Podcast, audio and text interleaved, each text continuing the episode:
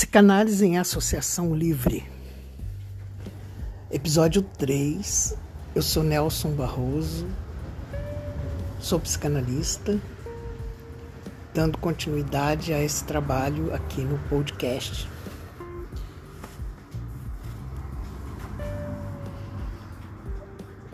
Em breve, teremos milhões de psicanalistas atuando no Brasil com formação feita em cursos livres, entre aspas. Isso é assunto que preocupe a elite da transmissão da psicanálise no Brasil? A resposta é não. Vamos investigar por quê?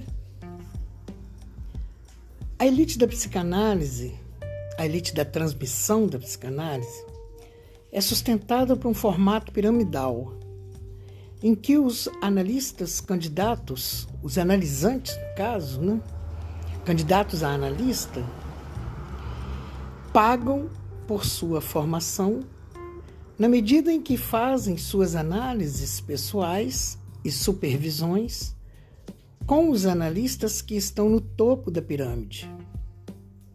Na medida em que seguimos em direção à base da pirâmide, constatamos um rápido alargamento que denuncia a dificuldade de novos, a dificuldade de novos analistas sustentarem seus consultórios cobrando valores considerados altos para os padrões de quem está no topo.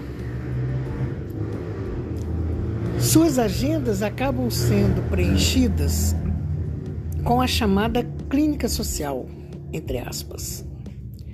Analisantes com poder financeiro baixo, mas que desejam fazer sua formação em psicanálise e precisam serem analisados, ou sujeitos que não conseguem atendimento clínico em psicanálise ou psicoterapias na rede pública, nos planos de saúde ou nos SPAs das universidades. Esse quadro descrito acima é inflacionado pelos sujeitos que estão se formando, entre aspas, nos tais cursos livres de psicanálise.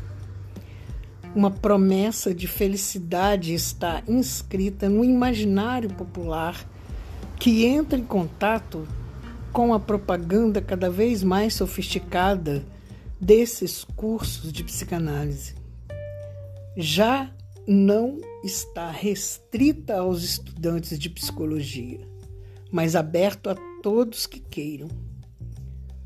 Uma espécie de paraíso profissional se instala na cabeça do candidato a analista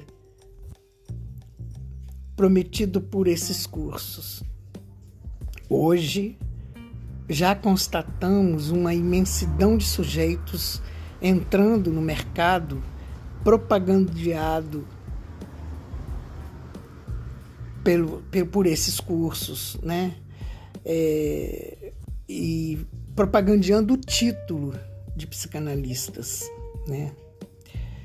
É, por terem concluído os tais cursos livres, entre aspas muitas vezes sem nem terem se submetidos à análise pessoal.